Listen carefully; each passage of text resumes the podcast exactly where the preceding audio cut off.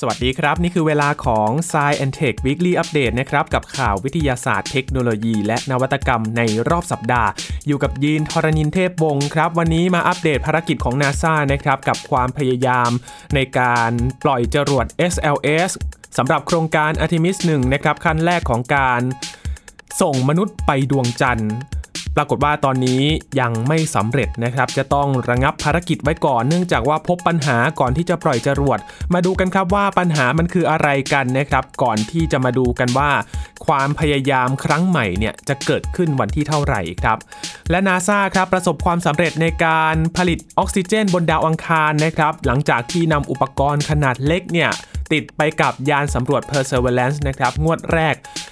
ผลิตออกซิเจนมาใช้หายใจได้100นาทีครับและที่ญี่ปุ่นครับเริ่มที่จะใช้หุ่นยนต์ครับมาช่วยสต็อกของในร้านสะดวกซื้อแล้วหลังจากที่ประสบปัญหาขาดแคลนแรงงาน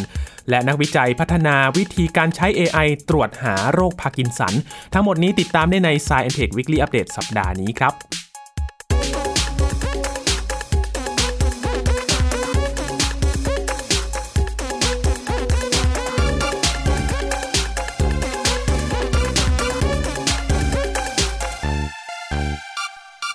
อัปเดตกันสำหรับภารกิจ Artemis 1 นะครับขั้นแรกของการที่จะส่งมนุษย์กลับไปดวงจันทร์อีกครั้งหนึ่งของสหรัฐปรากฏว่าความพยายามในการส่งจรวดทั้ง2ครั้งก็ยังไม่สามารถไปได้นะครับเนื่องจากว่าปัญหาเกี่ยวกับด้านเทคนิคในตัวจรวดที่ถ้าปล่อยไปเนี่ยอาจจะมีความเสี่ยงทำให้เกิดความเสียหายของตัวจรวดแล้วก็ยานเนี่ยอาจจะไปไม่ถึงในการโคจรรอบดวงจันทร์ได้นะครับวันนี้มาดูกันว่าเกิดอะไรขึ้นหลังจากที่กำหนดการปล่อยจรวดครั้งแรกเมื่อวันที่29สิงหาคมก็ถูกระงับไปก่อนเนื่องจากว่าพบปัญหาที่ตัวเครื่องยนต์นะครับแต่พอไปดูสาเหตุไปมาแล้วครับปรากฏว่าเครื่องยนต์เนี่ยไม่ได้มีปัญหาอะไรแต่เกิดจากเซ็นเซอร์ที่มันแจ้งเตือนมานะครับเพื่อความปลอดภัยไปก่อนเมื่อเซ็นเซอร์แจ้งเตือนก็จะต้องมาดูที่เครื่องยนต์พอตรวจสอบแล้วไม่มีอะไรก็เลยใช้เวลาไม่นานครับในการกำหนดปล่อยจรวดในครั้งที่2ความพยายามครั้งที่2เกิดขึ้นเมื่อวันที่3กันยายนตามเวลาท้องถิ่นนะครับช่วงบ่ายๆที่รัฐฟลอริดาก็ตรงกับช่วงดึกๆหน่อยของคนไทยครับคนไทยก็ลุ้นกันข้ามวันเลยนะครับเพราะว่ามันเป็นช่วงรอยต่อระหว่าง5 ทุ่มเที่ยงคืนจนถึง 1:00 นนะครับถ้าตามกำหนดปล่อยเดิมปรากฏว่าในช่วงวันนั้นครับช่วงค่ำคืนวันเสาร์ต่อเนื่องจนถึงวันอาทิตย์ที่ผ่านมาเนี่ยมันมีปัญหาเกิดขึ้นประมาณ3ชั่วโมงก่อนที่จะถึงกำหนดการปล่อยจรวดนะครับแต่ว่าปัญหาเนี่ยมันพบมาตั้งแต่ช่วงนับถอยหลังแล้วแหละช่วงที่เติมเชื้อเพลิงกันไปพบการรั่วไหลของเชื้อเพลิงไฮโดรเจนเหลวครับซึ่งไฮโดรเจนเหลวเนี่ยเป็นเชื้อเพลิงหลักของจรวด SLS เลยซึ่งเป็นเชื้อเพลิงที่เติมอยู่ในจรวดแท่งสีส้มๆนะครับถ้าคุณผู้ฟังได้ติดตามภาพของจรวด SLS ที่เขาตั้งอยู่บนฐาน Launch Pad ที่39เนี่ยที่ศูนย์อวกาศเคนเนดีรัฐฟลอริดานะครับตรงนั้นเนี่ยจะเป็นจุดที่เติมเชื้อเพลิง2 อย่างด้วยกันเป็นเชื้อเพลิงเหลวนะครับนั่นก็คือออกซิเจนเหลวแล้วก็ไฮโดรเจนเหลวปรากฏว่าการเติมออกซิเจนเหลวเนี่ยไม่มีปัญหาอะไรครับเติมได้ปกติตามเวลาแต่ไฮโดรเจนเหลวเนี่ยแหละครับรู้สึกว่ามันจะเติมช้ากว่าปกติมันยังไม่เต็ม 100% สักทีนะครับช่วงเวลาที่เขานับถอยหลังกันเนี่ยก็มีการขึ้นกราฟิกขึ้นมาว่าตอนนั้นเนี่ยเหมือนเติมน้ำมันนะครับว่าเติมเชื้อเพลิงไปถึงขั้นไหนแล้วปรากฏว่าไฮโดรเจนเหลวเนี่ยมันช้าจังเลยพอทีมวิศวกรไปตรวจสอบที่ฐานปล่อยจรวดนะครับก็พบว่าขนาดเติมเนี่ยมันมีเชื้อเพลิงรั่วไหลออกมาหรือเปล่าคือถ้าสังเกตจากควันสีขาวๆที่มันพุ่งออกมาที่ตัวจรวดนะครับนั่นคือการระบายหรือว่าการระเหยของเชื้อเพลิงคือการเติมเชื้อเพลิงเนี่ยมันต้องอาศัยทั้งความดันที่เหมาะสมแล้วก็อุณหภูมิที่เหมาะสมด้วยนะครับแน่นอนว่าออกซิเจนเหลวแล้วก็ไฮโดรเจนเหลวเนี่ยมันต้องอยู่ในสภาวะที่เย็นจัดเลยต้องควบคุมอย่างดีเลยพอเชื้อเพลิงรั่วไหลเนี่ยอย่างแรกเลยครับที่จะต้องทำหน้างานก็คือหาแผน ที่เป็นแผนสำรองซึ่ง NASA มีแผนรองรับไว้อยู่แล้วนะครับว่าถ้าเกิดกรณีฉุกเฉินขึ้นเนี่ยควรจะหยิบแผนอันไหนมาใช้ก่อนเรียกได้ว่าแผน A แผน B เพื่อที่จะมาดูกันว่ามันจะแก้ไขปัญหาได้ทันเวลา Launch Window หรือว่าเวลาที่มันปล่อยจรวดจริงๆได้ไหมถ้าไม่ทันเนี่ยอาจจะต้องระงับการปล่อยจรวดไปนะครับปรากฏว่าใช้แผน1ก็ไม่สำเร็จแผน2ก็ไม่สำเร็จนะครับทางห้องคอนโทรลหรือว่าห้องควบคุมการปล่อยจรวดในภารกิจ Artemis 1 เนี่ยก็ส่งสัญญาณมาว่า No Go คำนี้แหละครับเป็นคำแนะนำบอกว่าถ้ามันมีปัญหาเกิดขึ้นเนี่ยยังไม่ควรจะปล่อยจรวดไปหรือเปล่าก็ขอไปพูดคุยกันปรึกษากันอีกทีนึงนะครับพอคุยกันไปสักพักหนึ่งช่วงเวลาประมาณ2ชั่วโมงกว่าๆก่อนที่จะนับถอยหลังปล่อยจรวดขึ้นไปเนี่ยตัดสินใจเลยครับว่าจะระงับการปล่อยจรวดหรือว่าสครับไว้ก่อนนะครับนั่นแปลว่าในวันนั้นจะไม่มีการปล่อยจรวดในภารกิจ Artemis 1 ในวันที่3กันยายนก็เท่ากับว่าเป็นความพยายามครั้งที่2ที่จะยกเลิกไปก่อนนะครับแล้วทำไมเชื้อเพลิงมันรั่วไหลและถึงปล่อยไม่ได้ล่ะก็เพราะว่าเชื้อเพลิงนี้ครับเป็นเชื้อเพลิงที่สำคัญมากๆเลยในการที่จะขับดันส่งจรวดไปให้ถึงเป้าหมายนะครับเชื้อเพลิงรั่วไหลเท่ากับว่าความเป็นไฮโดรเจนเหลวนะครับมันระเหยออกไปแล้วเชื้อเพลิงที่มันอยู่ในถังเนี่ยไม่เพียงพอต่อการขับดันจรวดเท่ากับว่าถ้าเราปล่อยไปทั้งอย่างนั้นเนี่ยเชื้อเพลิงไม่พอเหมือนน้ำมันที่อยู่ในถังรถยนต์เนี่ยมันไม่พอขับไปไม่ถึงเชียงใหม่ขับลงใต้ไปไม่ถึงภูเก็ตแบบนี้แหละครับเท่ากับว่าจรวดมันก็ไปไม่ถึงเป้าหมายที่มันจะผลักดันเอายานอวกาศโอไรออนไปโคจรรอบดวงจันทร์เช่นเดียวกันนั่นแหละครับก็ทำให้ก็จะต้องทบทวนกันก่อนว่าเชื้อเพลิงที่มันรั่วไหลออกไปเนี่ยมันเกิดจากอะไรแล้วเราจะแก้ไขอย่างไรนะครับซึ่งหลังจากที่ระงับการปล่อยจรวดในวันที่3กันยายนนะครับคุณผู้ฟังอย่างเร็วที่สุดที่จะต้องปล่อยจรวดอีกครั้งก็คือวันที่6กันยายนนะครับแต่นับจากนั้นเนี่ยเวลามันสั้นมากเลยครับแต่เท่ากับว่าพอหลังจากวันที่6ไปเนี่ยมันยังไม่มีช่วงเวลาที่เหมาะสมในการปล่อยจรวด SLS ในครั้งนี้เลยอีกครั้งหนึ่งตามกรอบเวลาหรือว่า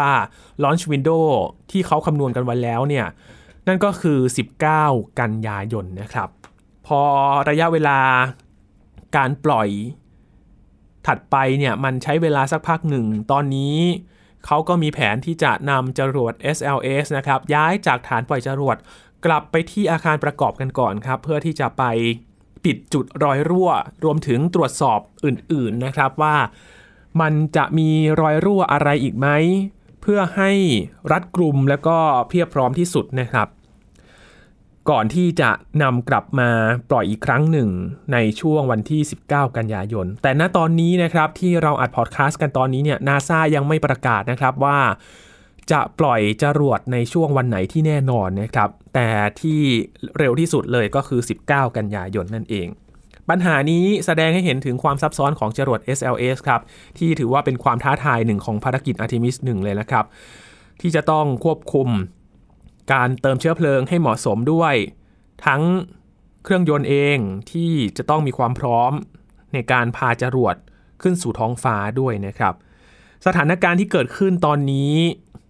การทำงานของ NASA จะเห็นว่ามันเป็นไปตามแผนนะครับไม่ใช่เรื่องที่มันจะเป็นเหตุสุดวิสัยหรือว่าไม่คาดคิดมาก่อนเพราะว่า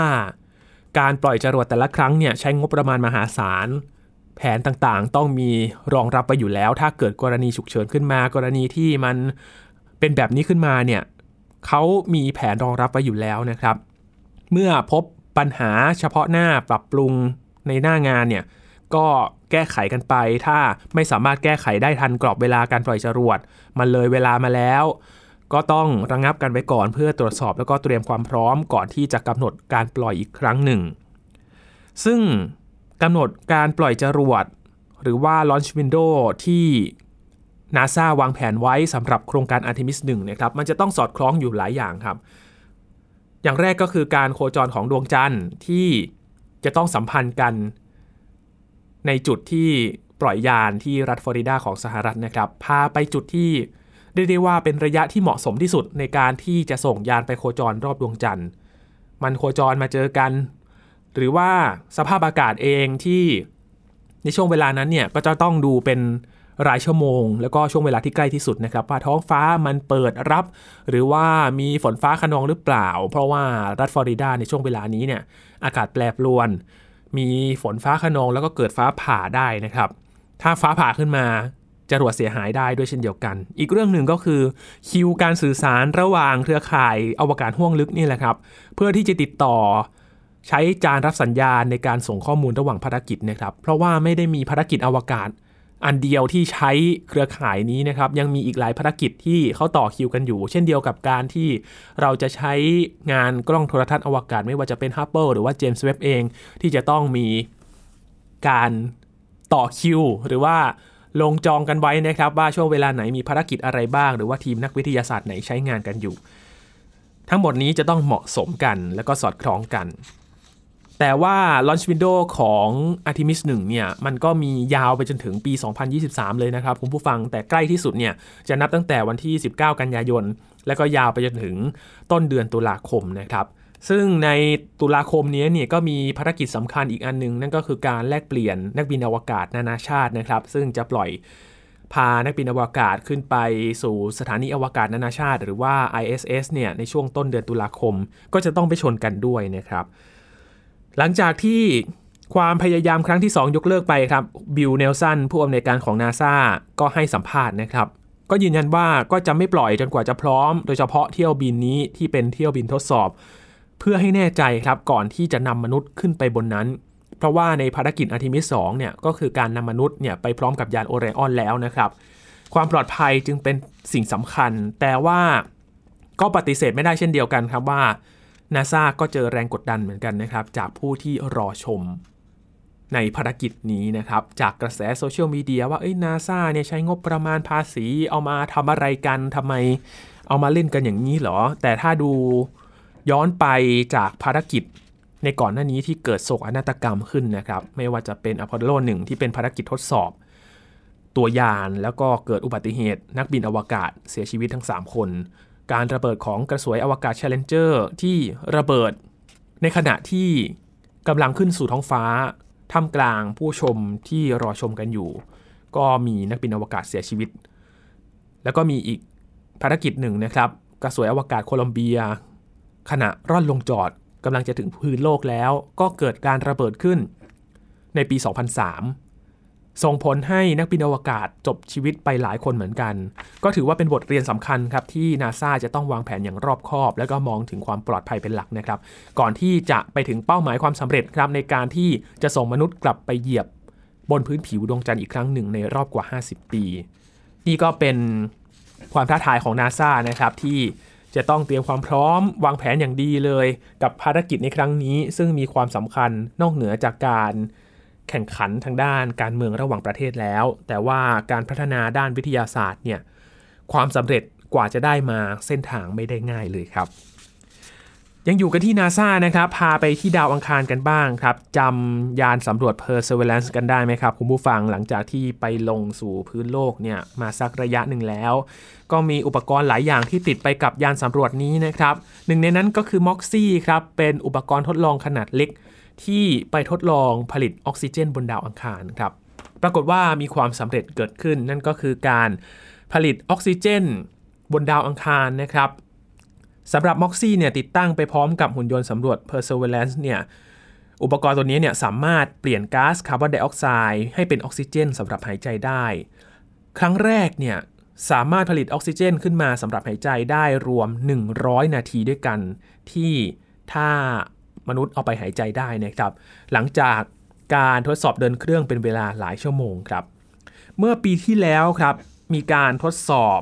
หลังจากที่ยาน Perseverance นะครับไปแตะบนพื้นผิวดาวอังคารเจ้า MOXIE นี้นะครับก็ติดตั้งไปด้วยมันเป็นลักษณะเหมือนกับกล่อง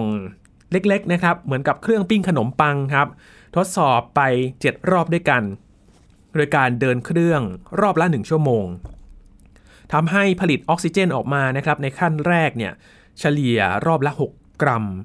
สามารถเป็นอากาศสำหรับมนุษย์หายใจได้รอบละ15นาที ซึ่งเทียบเท่ากับต้นไม้ขนาดเล็กที่ผลิตได้บนโลกเลยนะครับการทดลองนี้สามารถผลิตออกซิเจนได้ทั้งหมดรวม50 กรัมด้วยกันคิดเป็นอากาศที่หายใจได้รวม100 นาทีครับโดยอุปกรณ์นี้สามารถเดินเครื่องได้ในทุกสภาพอากาศเลยที่แปรปรวนอย่างรุนแรงบนดาวอังคารไม่ว่าจะเป็นอุณหภูมิที่แตกต่างกันร้อนจัดถึงเย็นจัดเนี่ยต่างกัน100 องศาเซลเซียสเลยนะครับในฤดูกาลต่างๆหรือในเวลาที่มีพายุทรายพัดกระหน่ำนั่นเองการทำงานของ MOXIE ครับเขาใช้วิธีการดูดก๊าซคาร์บอนไดออกไซด์ที่มีอยู่มากถึง 96% ในบรรยากาศของดาวอังคารเข้ามาครับเพื่อที่จะแยกอะตอมของออกซิเจนในคาร์บอนไดออกไซด์นะครับหรือว่า CO2 เนี่ยออกไปเป็นอากาศหายใจ1อะตอมแล้วก็ปลดปล่อยคาร์บอนมอนอกไซด์ออกเป็นของเสียมานะครับและหลังจากความสำเร็จในขั้นแรกครับทีมนักวิทยาศาสตร์ของ NASA เองเขาก็จะมีแผนสร้าง MOXIE ที่มันใหญ่ขึ้นมากว่าเครื่องปิ้งขนมปังนะครับเพื่อที่จะไปทดลองผลิตออกซิเจนให้ได้มากพอรองรับการตั้งถิ่นฐานของมนุษย์ในระยะยาวบนดาวอังคารครับและเพื่อให้ผลิตออกซิเจนได้มากพอเพื่อที่จะเป็นเชื้อเพลิงในการขับดันจรวดสำหรับการเดินทางกลับสู่โลกอีกด้วยแต่ว่าก็ต้องมาปรับปรุงตัวอุปกรณ์นี้นะครับให้มันสามารถรักษาอุณหภูมิภายในและทนทานต่อสภาพอากาศที่แปรปรวนของดาวอังคารได้มากขึ้นกว่าเดิมและยังต้องทำให้เดินเครื่องติดต่อกันเป็นเวลาอย่างน้อย400 ชั่วโมงเพื่อให้ผลิตอากาศหายใจได้เพียงพอสำหรับการตั้งถิ่นฐานของมนุษย์บนดาวอังคารในอนาคตอันใกล้นี้ครับคาดว่า MOXIE ในรุ่นต่อไปนี้นะครับก็จะมีขนาดใหญ่ขึ้นประมาณ1 ลูกบาศก์เมตรครับเป็นกล่องลูกเต๋าที่ใหญ่ขึ้นมาระดับหนึ่งเลยซึ่งจะยังไม่เป็นปัญหาต่อการขนส่งจากโลกนะครับในภารกิจที่เราจะส่งยานไปดาวอังคารแต่ทีมนักวิทยาศาสตร์และวิศวกรของ NASA ครับเขาก็จะต้องคิดในการแก้ไขปัญหาเรื่องของการควบคุมให้อุปกรณ์ร้อนขึ้นอย่างสม่ำเสมอและไม่แตกเสียหายจากการเปลี่ยนแปลงอย่างฉับพลันของอุณหภูมิในสิ่งแวดล้อมที่อยู่บนดาวอังคารนะครับคือสภาพแวดล้อมบนดาวอังคารเนี่ยเห็นที่ภาพจากการบันทึกโดยยานสำรวจต่างๆนะครับเป็นพื้นทรายสีแดงๆไม่มีชั้นบรรยากาศอะไรเลยที่เหมาะสำหรับการหายใจนะครับแต่ว่าความรุนแรงอย่างหนึ่งก็คืออุณหภูมิที่มันเปลี่ยนแปลงฉับพลันแล้วก็พายุทรายที่เกิดขึ้นก็ถือว่าเป็นอุปสรรคหนึ่งเป็นโจทย์ของทีมนักวิทยาศาสตร์และก็วิศวกรครับในการพัฒนา MOXIE รุ่นต่อไปนะครับให้รองรับกับอากาศที่สุดขั้วของดาวอังคารให้ได้ครับกลับมาที่โลกของเรากันบ้างนะครับมาดูเทคโนโลยีที่ช่วยให้การทำงานได้ง่ายขึ้นครับพาไปที่ญี่ปุ่นกันครับที่กรุงโตเกียวญี่ปุ่นเนี่ยขึ้นชื่อว่าเป็นเมืองที่มีซูเปอร์มาร์เก็ตหรือว่าร้านสะดวกซื้อนะครับมากเลยอยู่ทุกมุมเมืองเลยนะครับเดินไปทางไหนก็จะเจอร้านค้าแบรนด์ต่างๆให้เราได้ไปจับจ่ายซื้อของโดยเฉพาะของกินเวลายามหิวหรือว่าของง่ายๆนะครับร้านสะดวกซื้อเนี่ยมีอยู่ทุกมุมเลยแต่ว่าตอนนี้ครับพอร้านสะดวกซื้อมันมากเนี่ยแต่คนทำงานเนี่ยไม่ได้มากเท่ากับร้านสะดวกซื้อนะครับเนื่องจากว่าปัญหาการเป็นสังคมผู้สูงอายุที่นั่นแล้วประชากรลดลงนะครับที่เป็นวัยทำงานแล้วก็ขาดแคลนแรงงานด้วยนะครับปัญหานี้จะถูกนำมาแก้โดยการใช้หุ่นยนต์เข้ามาช่วยครับหุ่นยนต์ตัวนี้เขาจะมาช่วยในการสต็อกสินค้าหรือว่าช่วยเติมสินค้าบนชั้นวางสินค้าตามร้านสะดวกซื้อครับเพื่อเพิ่มความสะดวกให้กับกิจการร้านค้าขนาดเล็กให้มากขึ้นหุ่นยนต์ตัวนี้มีชื่อว่า TX SCARA นะครับเป็นหุ่นยนต์แขนกลที่มีกล้องขนาดจิ๋วและมีระบบปัญญาประดิษฐ์ครับควบคุมด้วยรีโมทที่พัฒนาโดย Azure ครับบริษัท Cloud Computing ของ Microsoft มาคอยจัดแจงเครื่องดื่มที่วางขายอยู่ในตู้แช่ในร้านสะดวกซื้อต่างๆในญี่ปุ่นนะครับหุ่นยนต์ TX SCARA นี้นะครับได้เข้ามาช่วยเติมเต็มงานในร้านสะดวกซื้อขนาดเล็กที่เปิดตลอด 24 ชั่วโมงหรือที่ภาษาญี่ปุ่นเรียกว่าคอนบินินั่นเองนะครับมีหลายสาขาเลยแล้วก็มีหลายเจ้าด้วยร้านหนึ่งเนี่ยก็มีสินค้ามากกว่า 3,000 ชนิดวางจำหน่ายแต่ว่าปัญหาอย่างที่บอกไปนะครับพนักงานไม่เพียงพอที่จะมาช่วยให้บริการหุ่นยนต์ตัวนี้ก็เลยจะมาช่วยทุ่นแรงให้กับพนักงานในแผนกเครื่องดื่มเย็นนะครับที่อยู่ห่างไกลจากแคชเชียร์ในร้านอยู่มากเลยเพราะว่าตู้เย็นส่วนใหญ่เนี่ยมันจะอยู่ท้ายๆร้านนะครับก็จะช่วยร่นเวลาที่พนักงานต้องคอยมาเฝ้าหน้าร้านเนี่ย แล้วก็เดินเข้าไปเติมของหลังร้านอีกทั้งมาแก้ปัญหาที่พนักงานต้องทนหนาวในการเติมเครื่องดื่มเย็นที่อยู่ในตู้แช่เป็นเวลานานหลายชั่วโมงได้อีกทางหนึ่งด้วยนะครับนึกถึงตู้เย็นในร้านสะดวกซื้อนะครับเราจะเห็น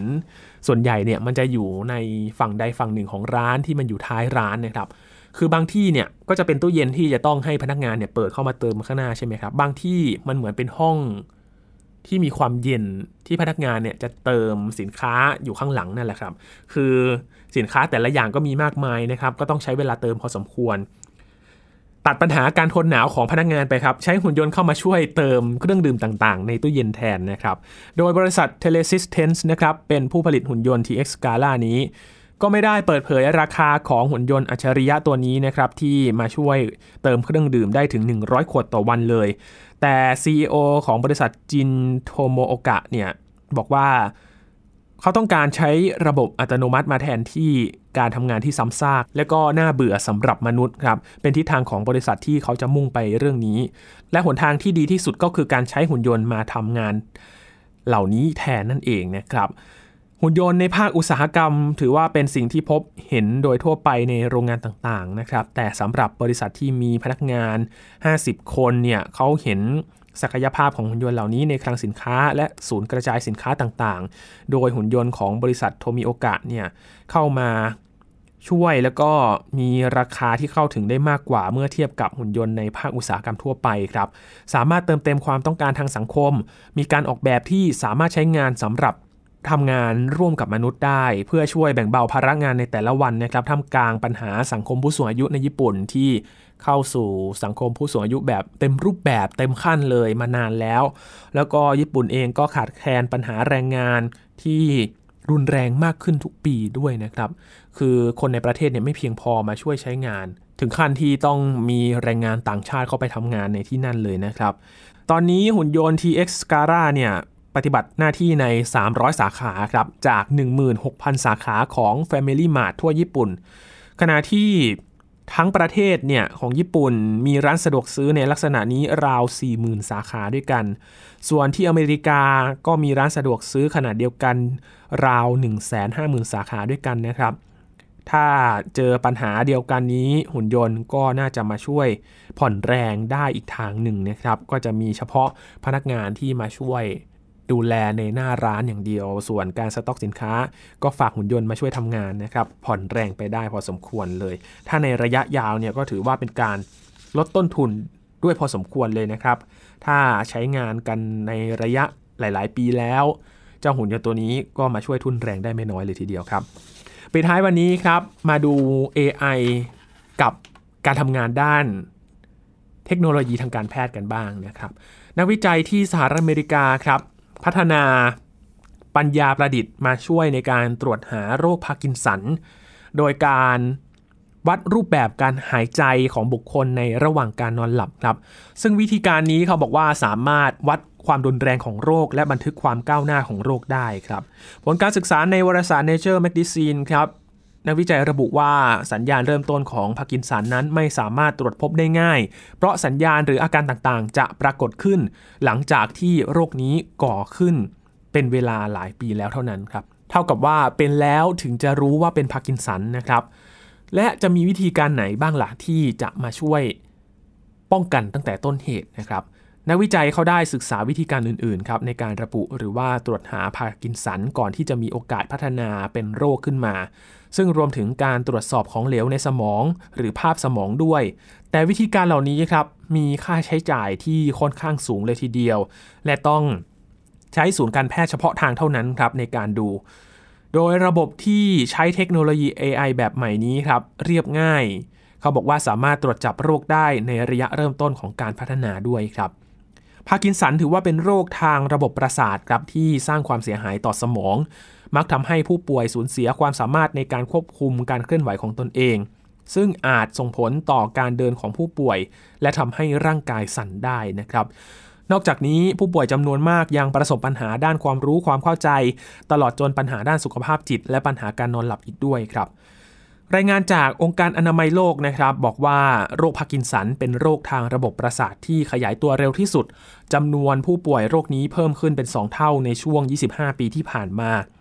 ทางองค์การอนามัยโลกประเมินว่ามีผู้คนมากกว่า 8,500,000 คนทั่วโลกนะครับที่เป็นพาร์กินสันเนื่องจากโรคนี้มีผลกระทบต่อร่างกายดังนั้นการรับมือกับโรคนี้อาจเป็นการสร้างแรงกดดันต่อการดูแลรักษาและส่งผลต่อผู้ให้การดูแลแต่ละคนด้วยวิธีการของเทคโนโลยี AI ที่นำมาใช้นี้นะครับในการตรวจหาโรคพาร์กินสันเนี่ยพัฒนาโดยนักวิจัยจากสถาบันเทคโนโลยีแมสซาชูเซตส์หรือว่า MIT ครับรวมถึงองค์กรด้านการศึกษาและสุขภาพต่างๆที่มาร่วมด้วยระบบนี้จะบันทึกข้อมูลการหายใจตอนกลางคืนของผู้เข้ารับการทดลองครับข้อมูลนี้รวบรวมโดยอุปกรณ์ที่วัดสัญญาณจากเซ็นเซอร์การหายใจหรือจากสัญญาณวิทยุในห้องนะครับจากนั้นข้อมูลก็จะถูกประมวลผลผ่านสิ่งที่นักวิจัยเรียกว่าโครงข่ายประสาทเทียมซึ่งเป็นระบบคอมพิวเตอร์ที่สร้างขึ้นเพื่อจำลองหรือว่าเรียนแบบการทำงานของสมองมนุษย์คุณดีน่าคาตาบีครับเป็นศาสตราจารย์ด้านวิศวกรรมไฟฟ้าและวิทยาการคอมพิวเตอร์ที่ MIT เป็นหัวหน้าการศึกษาวิจัยนี้นะครับบอกว่าการหายใจนั้นมีความเชื่อมโยงกับโรคพาร์กินสันมาโดยตลอดครับและความสัมพันธ์ระหว่างโรคพาร์กินสันกับการหายใจก็มีการบันทึกไว้ตั้งแต่ปี 1917 ในการศึกษาวิจัยของนายแพทย์เจมส์พาร์กินสันความเชื่อมโยงนี้ทำให้คณะนักวิจัยได้พิจารณาถึงศักยภาพในการตรวจหาโรคนี้จากการหายใจโดยที่ไม่ต้องดูการเคลื่อนไหวนะครับนอกจากนี้การศึกษาในอดีตยังแสดงให้เห็นว่ารูปแบบการหายใจที่เชื่อมโยงกับโรคพาร์กินสันนั้นสามารถปรากฏก่อนที่จะมีอาการอื่นๆได้เป็นเวลาหลายปีซึ่งหมายความว่าระบบ AI สามารถเป็นตัวพยากรณ์โรคได้ในระยะเริ่มต้นครับนักวิจัยเขาใช้อัลกอริทึมในการทดสอบผู้ป่วยจำนวน 7,687 รายรวมถึงผู้ป่วยที่เป็นโรคพาร์กินสันอยู่แล้วอีก757รายการศึกษาได้รวบรวมข้อมูลจากโรงพยาบาลหลายแห่งในสหรัฐนะครับตลอดจนข้อมูลสาธารณะอื่นๆด้วยการทดลองนี้แสดงให้เห็นว่าการนอนหลับเพียงแค่คืนเดียวระบบ AI ก็สามารถตรวจพบโรคพาร์กินสันได้อย่างแม่นยำถึง 86% เลยและด้วยข้อมูลการนอนหลับ12คืนอัตราดังกล่าวก็เพิ่มขึ้นเป็น95% เลยทีเดียวครับนักวิจัยบอกว่าความเรียบง่ายของเครื่องมือนี้ก็จะช่วยให้ผู้คนจำนวนมากสามารถรับการทดสอบโรคพาร์กินสันในบ้านของตนเองได้นะครับและเครื่องมือนี้ก็จะสามารถช่วยเหลือผู้คนในชุมชนที่ด้อยโอกาสเช่นเดียวกับบุคคลที่อาศัยอยู่ในพื้นที่ชนบทที่ไม่สามารถเข้าถึงการรักษาพยาบาลหรือว่าไม่สามารถเดินทางไปโรงพยาบาลได้เนื่องจากพื้นที่ห่างไกลนั่นเองครับทั้งหมดนี้คือข่าวที่เรานำมาฝากกันนะครับอัปเดตเรื่องวิทยาศาสตร์เทคโนโลยีและนวัตกรรมในรอบสัปดาห์กับ Science & Tech Weekly Update ในสัปดาห์นี้ครับคุณผู้ฟังติดตามรายการของเรากันได้ที่ www.thaipbspodcast.com ครับรวมถึง podcast ช่องทางต่างๆที่คุณกำลังรับฟังเราอยู่นะครับติดตาม Science & Tech กันได้ครับตอนใหม่มาทุกวันจันทร์พุธศุกร์นะครับมาฟังกับยีนกันได้คุยกับวิทยากรหลายคนแล้วก็ Weekly Update เจอกันทุกวันศุกร์นะครับช่วงนี้ยีนธรณินทร์เทพวงศ์ขอบพระคุณสำหรับการติดตามรับฟังครับลาไปก่อนนะครับสวัสดีครับ